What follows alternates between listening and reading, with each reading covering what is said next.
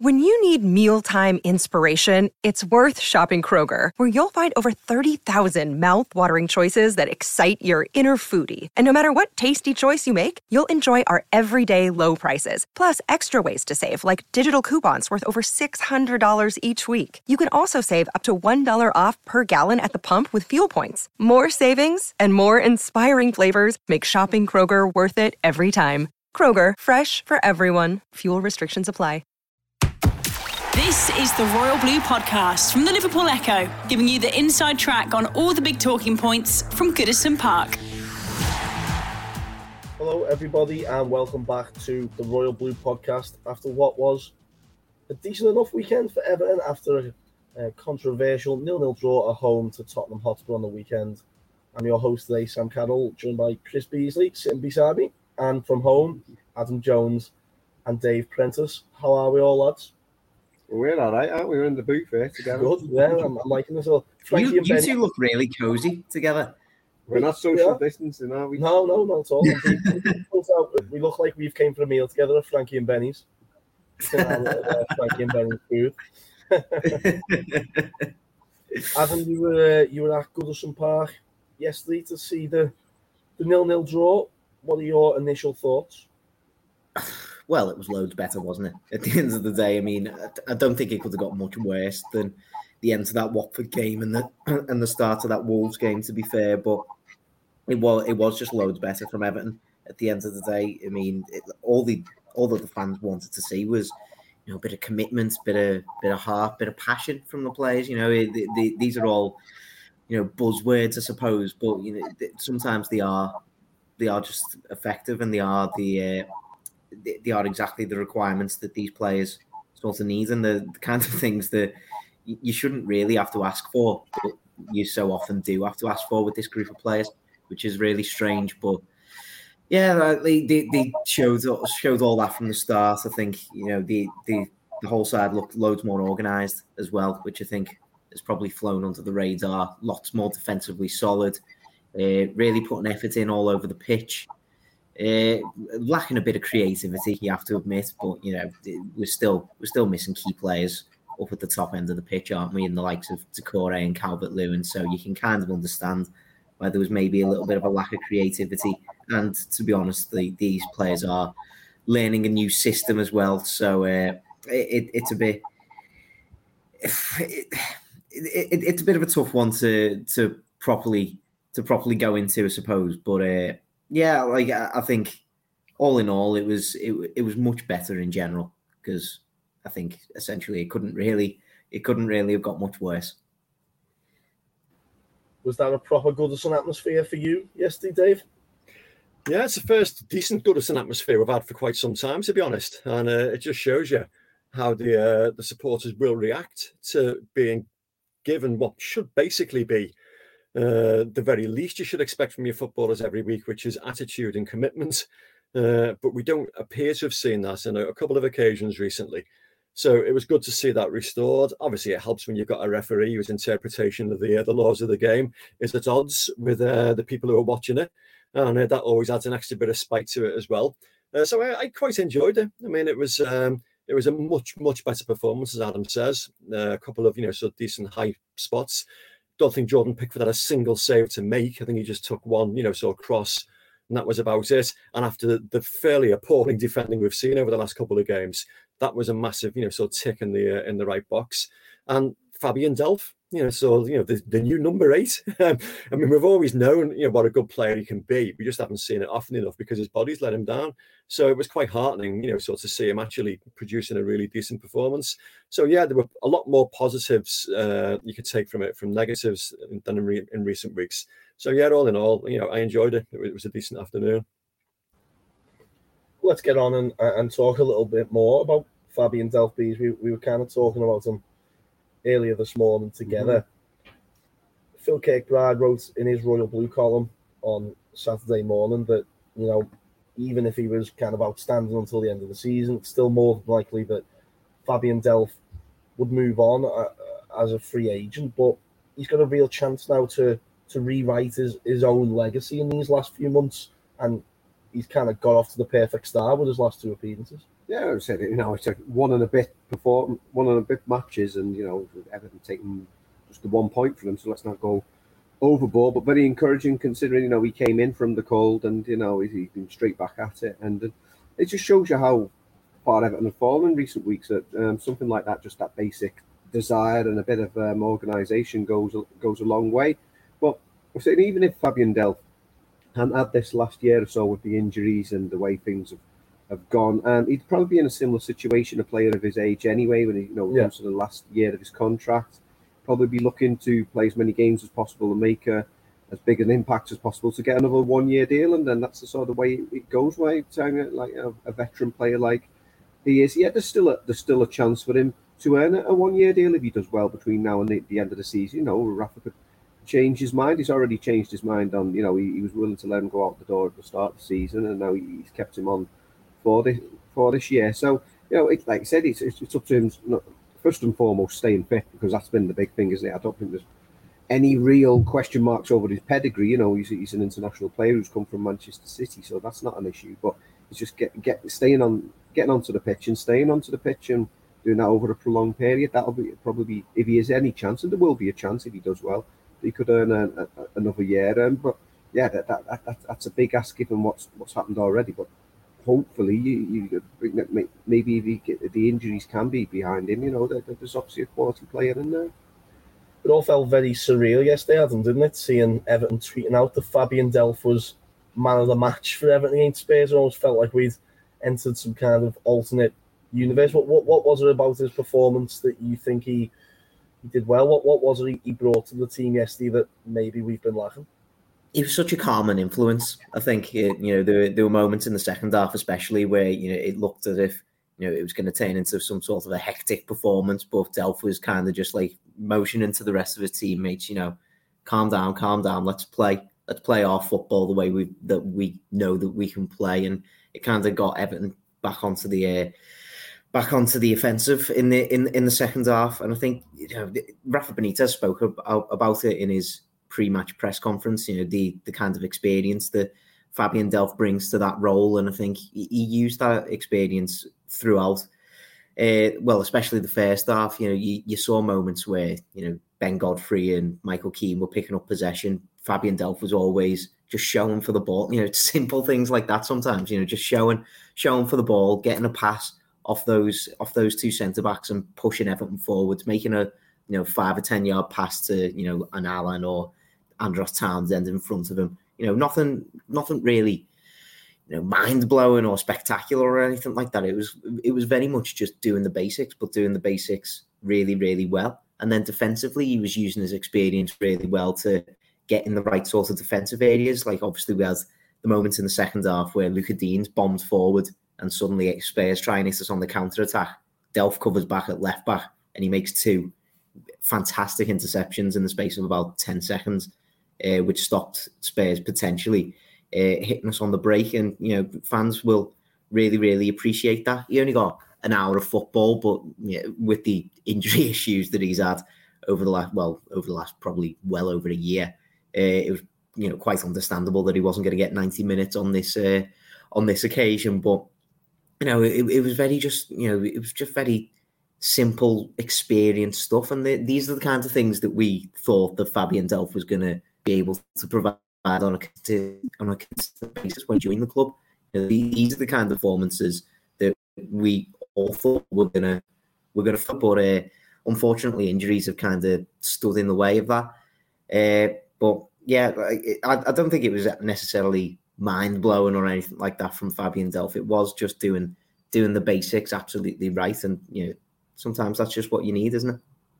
Cometh the hour, cometh the man. For for so long of Fabian Delph's Everton career, it's kind of felt like wrong place, wrong time. But with the current kind of injury crisis that has afflicted the midfield, that this is probably his best opportunity now to to fully show what he can do in Royal Blue, isn't it?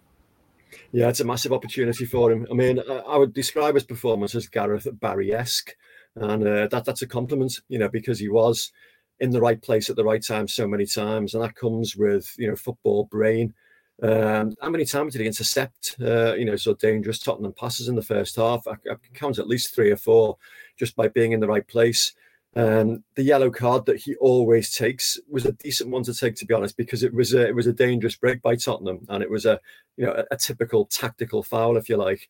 Um, but yeah, you just you worry about his uh, his fitness. I mean, he went down quite gingerly after taking a heavy challenge at one stage, and you think, oh dear, you know, so he's the kind of player that always seems to pick up injuries. But given like the state of the squad at the moment, and given the manager's reluctance to trust Jean-Philippe Gbamin, um, he is going to be very, very important over the next few weeks. Uh, I mean, let's face it, he actually decided he wanted to play a centre half in midfield for the last 10 minutes rather than Gbamin, which indicates that, you know, what he's seeing on the training pitch and what we saw in that first half at Wolves just isn't good enough from him. Um, so you know it's there. You know, so it's up for, to Fabian Delph to try and prove that you know he can get a run of form and fitness as Chris said earlier, you know, there's no questions about his pedigree, you know, because he is a very, very good footballer. Just his body keeps letting him down, and uh, he wants an extra year. And I can understand why the club are a little bit reluctant uh, to commit to that just yet, because they want to see if he can get a bit of a run of games under his belt and try and you know avoid these constant injuries he picks up. And it's not just one injury; it's like just a, an array of like odd injuries when it was his shoulder last time. Um, so fingers crossed, you know, so things will be, you know, will, will go for him now. I mean, the manager did his bit. He, he played him for an hour. You'd have been tempted to leave him on a bit longer, such was his influence on the game, but he didn't. He gave him, you know, a rest for the last half an hour, which was sensible, prudent management. So they're giving him every opportunity to try and prove that he can be the player that we thought he could be. And how many times on this pod have we said we lack leadership, we lack a leader in the squad, and he is, you know, one of those players that can be a leader. So you throw him into the mix, Seamus Coleman into the mix, and suddenly you've got like a little bit more leadership in the squad, which is important so yeah, fingers crossed. You know, this can be you know a belated you know sort of kickstart to Fabian Delph's career. The Royal Blue Podcast from the Liverpool Echo. Well, from the good to the to the bad and the ugly, perhaps. Bees looking back at the the big talking point, the yeah. the Richarlison penalty decision. Yeah. You know, we've seen it, it kind of felt like VAR was being improved upon this season. You know, there was more of a a message to referees to, to let things go, you know, and, and try not to overturn things unless there's a real clear and obvious yeah. error. And, and you can totally understand why Everton and the supporters would feel totally aggrieved in this situation that I, I just can't for the life of me. I've watched it 50 times. How, how on earth can, can that be deemed a clear and obvious error for the ref to overturn that decision? Yeah, yeah. Michael Ball and I've discussed this this morning. Obviously, that'll be Baldy's column later on, and both of similar minds, to be honest. Um, yeah, it, it, it's one where he could be given and or not given, but it's certainly not clear and obvious having awarded the initial penalty that it then overturn. I mean, it's, it's almost like a double hit for Everton because in a pre VAR era, you know, the, the penalty would have been awarded and that would have been it. But now um, because of, of, VAR, there was an opportunity that perhaps the, the, referee could have played advantage because Everton was still in a very good yeah. position there, and Richarlison might have ended up scoring anyway. So they've been denied twice uh, with the with the decision being overtaken, like you say, overturned. Sorry, sorry, like you say though, clear and obvious. It's VAR is supposed to exist, so we don't have the howlers, so we don't have you know when the obviously we've got the goal line technology that's separate, but you know when, when it was just an obvious mistake, a really bad mistake from the referee to help them out and this was something he'd seen in real time. He thought in real time it, that it, it was a, it was a, a, a, penalty. So to be to be overturned, I mean, it's, galling for Everton. Particularly, obviously, it was a, it was a very tight game and ended up being nil nil anyway. It could have been the pivotal pivotal moment. I mean, yeah. Everton are going into that international break relieved that they're not going in on the back of four defeats, but I mean, it could have been going in a much rosier position on a morale boosting victory over Tottenham, and also. Um, the fact that he, he got the ball for me, uh, that, that makes no odds because I mean, he still clips him. He, he clips him. It was an interesting argument from Rafa as he said, if he makes that challenge on the halfway line, it's a foul. Well, I think if he does that challenge on the halfway line, what was he doing? Swiping his hands around people's legs on the halfway line. I don't know, but yeah, I know you use that example when it's an outfield player does um, the foul in the area. You say, well, it'd be given someone else on the pitch. But yeah, he got the ball. Yeah, but he also got the man. So for me, it's a penalty. And like you say, it, it, whether you whether you think it's a penalty or not, it's not that much of a howler to say that's a clear and obvious error that we've got to overturn. So yeah, that, that that's an issue with VAR, which is ongoing. It is, it is really disappointing, Adam, isn't it? And I know you've wrote about it in your analysis this morning uh, about how you know everyone was essentially just baffled by the performance of the referee, but VAR definitely certainly at the start of the season, seemed to have been improved upon. It seemed to be a lot more fair, a lot more rational. It's just really disappointing that it, it, it happened in that way yesterday. And, you know, to, to cap it all off, then Hugo Lloris ends up with the ball whenever in a, a great attacking position. The, the whole thing just doesn't make any sense at all, does it? Well, that's it. Like you mentioned, the fact that VAR did does seem to be improved from the start of this season, and and I do, I do kind of agree with that. You know, we we're, we're not seeing the same sort of marginal offsides that everybody was, you know, really fuming with throughout stages last season. But I, I just don't think that the improvements have really got to the heart of the issue. Which I still think the real issue with VAR is the lack of communication that fans inside the stadium have to to all this. Like there was probably from the re- referee blowing his whistle to give Everton a penalty, probably about a four minute delay to then the, the referee then overturning his own decision, where fans in the stadium have absolutely no idea what's going on. Like a message comes up on the screen after about a minute saying VAR's checking it, but you know there's no there's no like verbal communication the fans are getting. You know, the, the, we don't get to listen into the to the conversations that these referees are having. And it, it always just seems to be the case now that whenever a referee goes over to the screen, that's it. You know, it's you know, it's just going to get overturned, which I think is just it's just madness, really, isn't it? And it, it really does feel to me as if you know it's it's referees sticking together in that sense. Like you know, John John Moss is, was the VAR official for yesterday, so John Moss has probably been in Chris Kavanagh's ear in this situation, and he's probably said to him, "I think you probably should check that," you know, because and then instantly that that'll put the thought in Chris Kavanagh's mind. Uh, he's he's not got the pressure of being in this stadium, uh, and he doesn't think it's a pen. So do I have to change my decision now? And if he goes, if he then goes to the monitor and then goes against what VAR thinks, you know, that's then ref, two two Premier League referees disagreeing with each other on the same issue. And it, it it really seems to me as if the Premier League just don't want that. They don't want their referees to be seen disagreeing over anything. So whenever a referee goes over to the monitor, it, it seems that there's some sort of weird pressure that he's always got to overturn his initial decision. I think you could probably count the amount of times on one hand, uh, the amount of times that uh, a referee's actually stuck with his decision after going over to that monitor. And you know, then you go, you just go to the issue. You know, he's looking at that. He's looking at that in slow motion. He probably looks at that however many replays over the course of like two minutes. If he's taking that long to look at the decision on like with so many replays, how can that be a clear and obvious error? It just doesn't make any sense to me. And then you've obviously got the bit that you mentioned there right at the end. The you know, I think Chris quite rightly says that Everton have really been punished twice because if the referee doesn't give a penalty there, Richarlison's got the ball. Hugo Lloris is out of his goal. I think there's maybe a defender on the line that maybe Richarlison's got to try and get the ball past. But realistically, he's got he's got a lot of the goal to aim at there. And for some reason, Spurs get Spurs get a drop ball when they when they didn't have possession of the ball.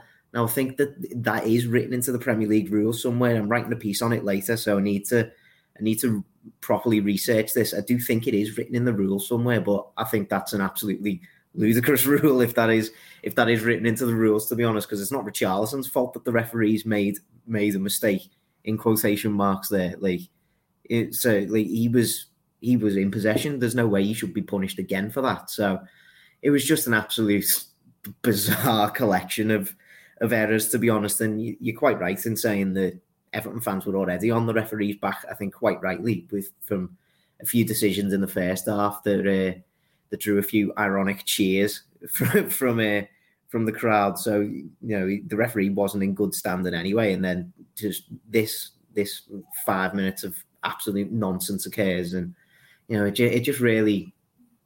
It, it really disheartens you, doesn't it? And yeah, it, it really does bring the question back to the standard of officiating in this country, and it just does seem like it's at its lowest ebb at the minute, which is you know saying something considering how bad it's been over the last few years.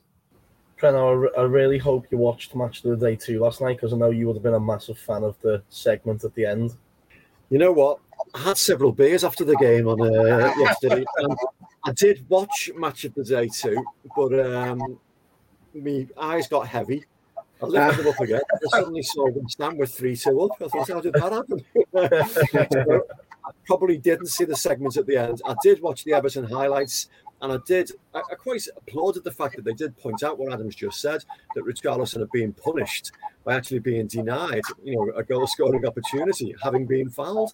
I mean, they tried to absolve uh, the other referee by suggesting that because Lloris got the faintest of touches on the ball, uh, that that meant it wasn't a foul, but he still cleaned them out afterwards. I mean, the, exactly the same um, you know protocol existed in the Mason Holgate red card, which was correct, by the way. But, you know, because, you know, he took the ball, but then followed through. You know, so he was punished. So, you know, I just don't understand how you can have, you know, sort of a difference of opinion for a penalty and not in that instance. It was just, it was, it was a poor decision, a number of poor decisions he made. I mean, Allan was punished. Uh, there was one where uh, he nicked the ball quite clearly uh, away from a couple of Spurs players. And the referee seemed to think about it, and the, the Spurs players, you know, appealed. He clearly hadn't seen it, but then he gave the decision, and you know that got the crowds like sort of back up. So there were a number of like quite unconvincing decisions he made. I mean, John Moss is not one of the better Premier League referees anyway, and if he's the guy that's in his ear, you know, sort of advising him. Um, I can only endorse what Adam said there. It clearly wasn't, you know, sort of clear and obvious error. Richarlison was punished, you know, so for his his, his fairness really and getting back up to his feet straight away and you know so and trying to play on. But I didn't see the segment at the end, so go on, tell me what it was. I'll, I'll have to send it to you. It's great. It's basically the the match of the day cameras picked up on Everton fans screaming at the ref all game, but he thinks right. it's Stuart Atwell. So he's sitting there and he's going, "You're a cheat, Atwell. You might oh, wear white Atwell," and it's Chris Kavanagh. It's just amazing. I, I've recorded it. I'll catch up with it a little bit later. The Royal Blue Podcast from the Liverpool Echo. Another uh, another man who didn't cover himself in glory. Bees mm-hmm. Mason Holgate yeah. comes off the bench in midfield, which yeah. is slightly random to be fair, but was getting an early bath a, a, few minutes later. But kind of to talk about them both in tandem because yeah. I suppose they do fit together. But you've got a 25 million pound midfielder who, who's finally returned to fitness on the bench, and, and you've got a, a defender who I think it's probably fair to say has been out of sorts in in recent months and struggling to find his best form. And, and Rafa ch- ch- turns to the defender to go on in midfield. So you know, do you, as much as you can question that substitution in in, in itself, though, that something at the moment just isn't clicking for, for, for Mason Holgate, is there? And it seems like he eventually took out his frustrations on, you know, what was a, a really poor cameo, on, on what was a, a really dangerous tackle. Yeah, I mean, I don't, don't think anyone comes out of this um, great. Obviously, um, I think what's Rafa thinking? Is is he thinking that Gbamin is now that much of a, a liability after the uh, the lackluster display at Wolves that he now has to play a defender out of position? Yeah, put him in, in, in midfield ahead of him. So, got to wonder uh, if, if so the venues that you're looking at the management, the manager's decision there, and then you think about how does that impact on Gbamin himself because he's thinking, well, this guy's a defender and he's been picked ahead of me, 25 million midfielder, and he's putting a defender ahead of me. And then Holgate, I mean, I think um, he, he was a bit frustrated, wasn't he? I think he'd given the ball away a couple of times and um, that just frustration bo- boiled over. He's um, trying to um, make an impact, do something after, uh, you know, he'd, he'd, given it away a couple of times and he's totally gone over the top. Like we say, you, um, you can't make those challenges now. I mean, it, it was high, it was it was dangerous. And I think the manager himself said, "Yeah, no complaints about that one. That yeah, it's a red card." And yeah, you do wonder for, for Mason Holgate because I think we just talk, talked on this briefly last week. Um, wasn't too long ago. He was seen as one of the starting centre backs, and you know there was even talk of you know Manchester City casting an eye over him at, at one point. And was it a case of you know believing the hype about yourself too much because at the moment, he's he, he's very much um, fourth choice. I mean, Yerry Mina's out and has been out since the last international break, and he still can't get a, a starting berth in there. And when he did do, obviously at, at the Wolves, but um, you know, he, he, looked very uncomfortable alongside Michael Keane. So yeah, it's almost like one step forward, two steps back for, for Mason at the moment, and. Um, where he goes from here now. Obviously was a busy festive period coming up over December, lots of fixtures, so the manager probably will need him at some point, but he might have to wait a little while now. Obviously, he's got the suspension to, to serve, but when he does come back, you know, he's, he's certainly not going to be a, an automatic, for you'd imagine, for a little while now. it is a, a, a worrying one, isn't it, Adam? And, and Bees has kind of said similar to, to what you've written in your analysis this morning about even with a busy festive fixture list coming up for Mason Holgate, he, he might well be waking up this morning and looking at that fixture list and wondering where his next start would come from in the Premier League. And you know, a player who not long ago Everton fans were you know really excited to see us sign him down to a new long-term contract. Suddenly, you know, his immediate future looks looks very kind of strange. But from those minutes he, he was on the pitch, you know, kind of nothing went right, did it? Do you think the tackle was born out of just pure frustration from his own performance and maybe his own situation? I think, I think to be honest, the tackle came from him wanting to make a little bit of an impression because he's he had only been on the pitch for I think it was about eight or nine minutes by the time he made by the time he made that tackle. Obviously, as we've mentioned, he he wasn't exactly playing very well up, up until that tackle was made. He, he gave the ball away in the centre of the pitch, which eventually led to Lo Celso striking the post in probably what was Tottenham's best chance of the game. So he nearly he nearly gave a goal away, having only been on the pitch for about five minutes. And I think when he's just see when he's seen the, the ball with Højbjerg on the edge of the box there, he's thought to himself, "Oh, I can I can make a bit of an impression here. You know, go in for a bit of a hard tackle and you know try and get the fans up for it and try and get get get them behind me again." But he's he's just completely over egged it, and he he's gone in for for the challenge in an, an absolutely reckless and needless way and you know, it was it was quite right that he that he got sent off. And you do look into his future now. I think that will lead to a three games game suspension for him for dangerous foul play. So he'll miss Everton's next three matches at least, and then you're looking you're looking at the fixture list. You know, potentially Yerry Mina is going to work his way back to full fitness, and then you you look at the likes of even let's say Jarrad Branthwaite on the bench.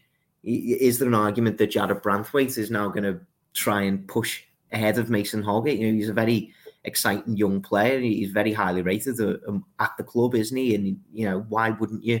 Why wouldn't you give him a chance if you know if Holgate's in such bad form? Why wouldn't you? Why wouldn't you give him any sort of opportunity to step up if you're going to be rotating your squad or if you're going to have any more injury issues or anything like that? So I really do think Mason Holgate is in a is in a really precarious situation in terms of his future at the minute, which is absolutely baffling to think. You know, only it was probably only about two years ago that he was really, really developing into a fantastic player. He he broke it into the Everton side towards the end of that uh, Marco Silva's time, hadn't he? Really started to excel when Carlo Ancelotti took over, and it just seems that you know, probably was it since since the return from lockdown, maybe he, he's he's kind of just fallen off the boil and really really lost his way. And it, it, it's really hard to put your finger on what the issue is with him. Is he is he similar to Michael Keane in the fact that he's really a confidence player and you know his confidence is just rock bottom at the minute? It's hard to it's hard to say because he, he seems like he plays with a certain air of confidence and almost an arrogance about him when he when he when he's on the pitch. Uh, but it, it's just very it's it, it's really hard to say because I, I, do still think there's a there is a really really good player in there, but I can't really remember the last time he's fully managed to show that in an Everton shirt, which is a real shame, and it, it, it it's a t- it's a time of of like this this Everton era at the minute where he can't really afford to keep putting in poor performances like this because you know if you're hoping that Ben Godfrey's going to return to full form soon. I thought he played really well uh, yesterday. You're hoping that Michael Keane is going to return to some semblance of form again. I thought he was really good yesterday as well. Uh, Yerry Mina, when he comes back to full fitness, there's an argument that he's Everton's best centre back. Uh, I, I, think we've spoke on this podcast over the last couple of weeks that centre back might be an area that Everton look to strengthen in the in the very near future. So where would where would that leave Mason Holgate's future. It certainly wouldn't be in centre mid anymore after after what he did yesterday. So it, it's very it's very fast turning into a really worrying situation if you if you Holgate. So he needs to find form soon. But when whenever he's going to get that that chance to prove that again, I, I really really don't know because you know this is probably this is probably the the lowest again the lowest the lowest ebb that he's had uh, recently, and you know he's been in poor form over the last few months. But you know I've seen a lot I've seen a lot of fans who just think that that's that's the final straw with him, and I, I wouldn't go that far myself. But you know there's there's the supporters who certainly aren't happy with it, and you can you can see why. And Preno, on the decision to kind of put Holgate in ahead of Gbamin, it, it almost feels to me, is it all is it almost a, message for, from Rafa to Jean Philippe in, in, terms of you know Delph starting ahead of you, and you know you, are not doing enough behind the scenes, you're not doing enough of Finch Farm to to, to warrant even a place coming on ahead of a ahead of a centre back, but to, to focus on him for a minute, it's it's worrying, isn't it? That a player who will only have two years left on his contract at the end of the season, you know, which is normally the time a club kind of look to say, right, let's get that extended or, or let's move them on.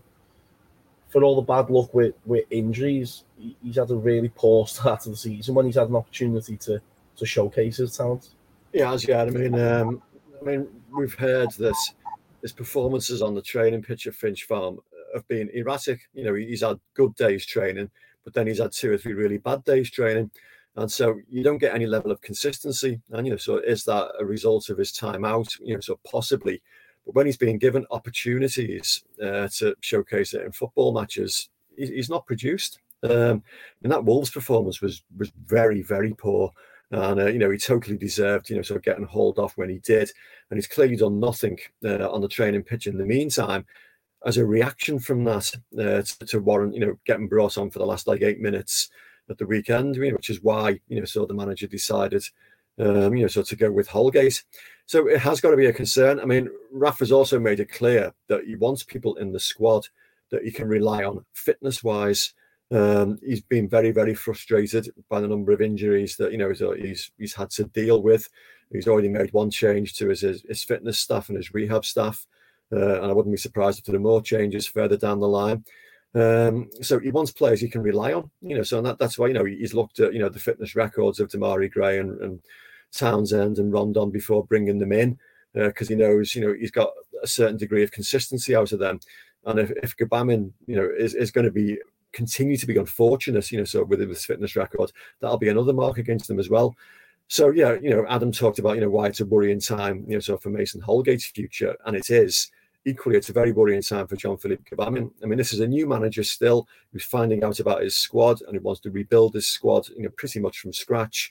And certainly those two players that we've mentioned there haven't done anything this season to suggest that, you know, they've got a long-term future under the new manager. I mean, Holgate was actually made skipper earlier this season against Huddersfield in the uh, in, in, the League Cup. So you know he's been given opportunities, he's been given responsibility, uh, and he's not taken it. Likewise, Gbamin, you only get so many chances in the Premier League. It's a very very unforgiving environment, uh, and if you don't grab those chances when they're put in front of you, I'm sorry, you can't do much about it. You know, it's. The, the, manager will move on uh, and he will bring in other players that you know he feels can trust uh, or he can trust and you have to you have to endorse that the Royal Blue podcast from the Liverpool Echo. And as Adam mentioned, Bees a, an improved performance from from young Ben Godfrey. Mm-hmm. A clean sheet heading into the international break will hopefully be just the remedy for him after a, a, a tough couple of weeks. You know, the, mistake against Wolves kind of was high profile, but I think even he has admitted that, you know, due to COVID and, and, and other things, that his performances haven't quite been at the standards uh, you were at last season. I know you spoke to, to Alan Stubbs about about Godfrey specifically yeah. as well. Do, do, you think that's just kind of the trials and tribulations of such a young defender in, in the Premier League? He's going to go through these peaks and yeah. troughs almost, isn't he? But you've got to hope now he's he's came out the other end and we see the Ben Godfrey that we saw, you know, for pretty much the entirety of last season. Yeah, you certainly hope so. And given the encouragement of his first season at, at Everton, that you like I say, you you've seen what what he can do for whatever reasons. The the uh, you call it over in America, don't is it the, the, the, sophomore slump, the, the second season syndrome we say over here in England. Maybe it's just a bit of that, and obviously you mentioned the fitness issues. I mean, we don't know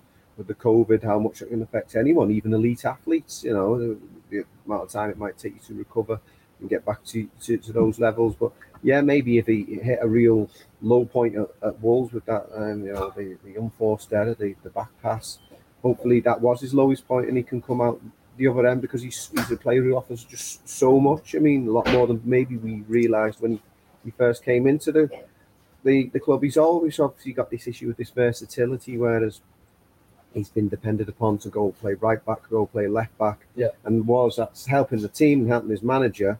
I think that was something Alan Stubbs said to me at the start of the season. It wasn't necessarily helping Godfrey himself, and that might have been part of the reason why you know he was out of position and made that that mistake at Wolves or back at centre half, and he very much sees himself as a centre back. You, you hope he can flourish there because for all those um, inconsistencies and those sort of question marks we've got in that position for Everton right now, um, he does offer the, the hopefully the brightest long term um, solution in that position. I mean, you, you dare say even if he sticks around, he's a potential future Everton captain. He's that sort of personality about him. You know, he's got a bit of leadership and leads by example.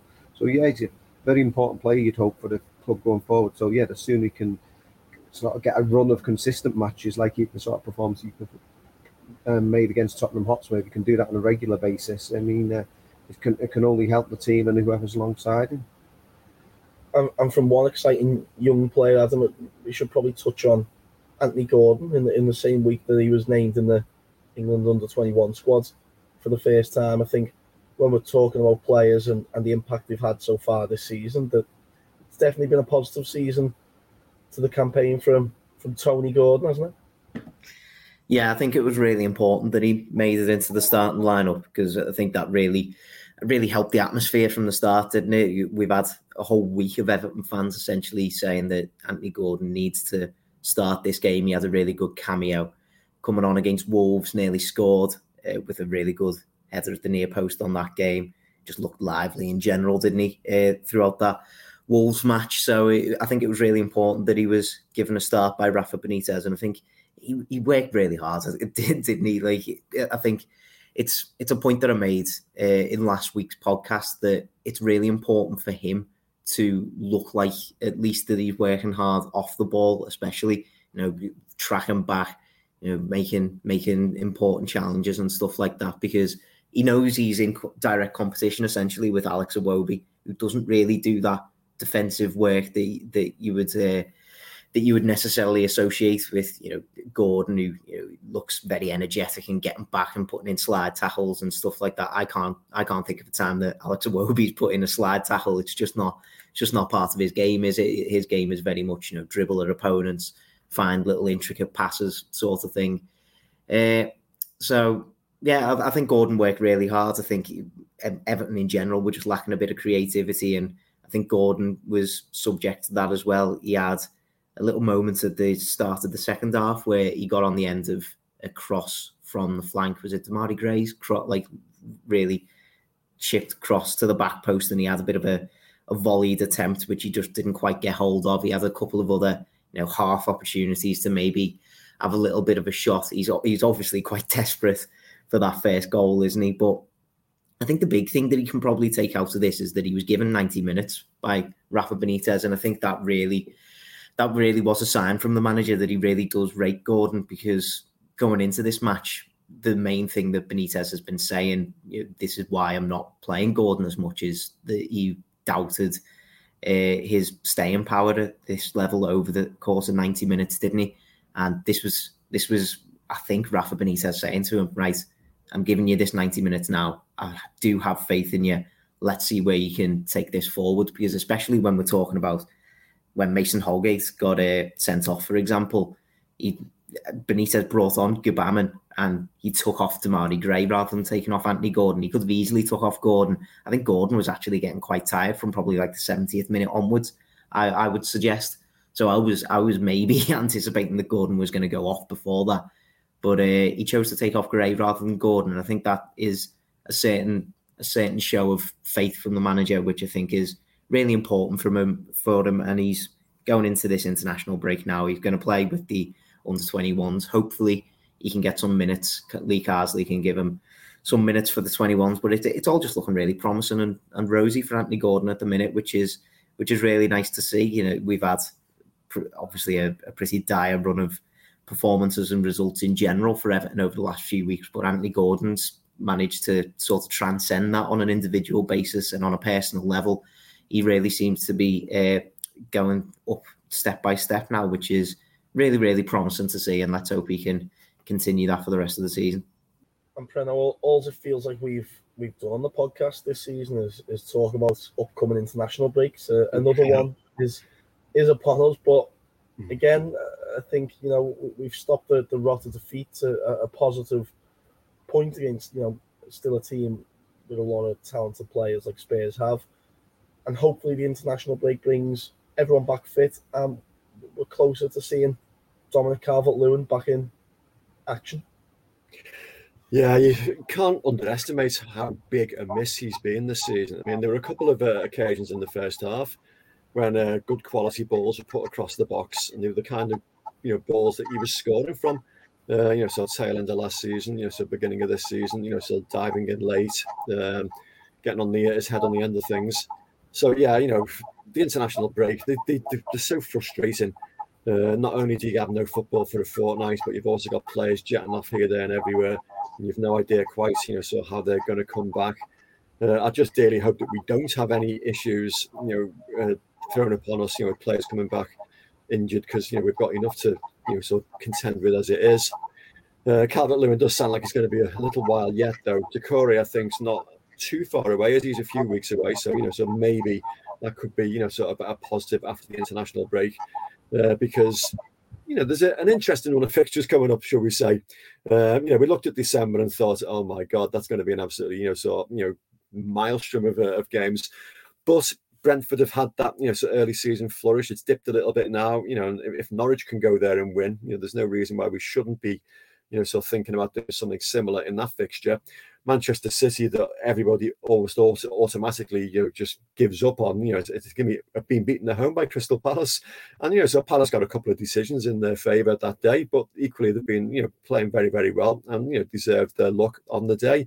So again, you can look at that. I mean, only uh, a couple of weeks ago, I was watching our performance against Watford, Liverpool's performance against Man United, and thinking, oh my God, I don't want to go to Derby. I don't want to watch the Derby.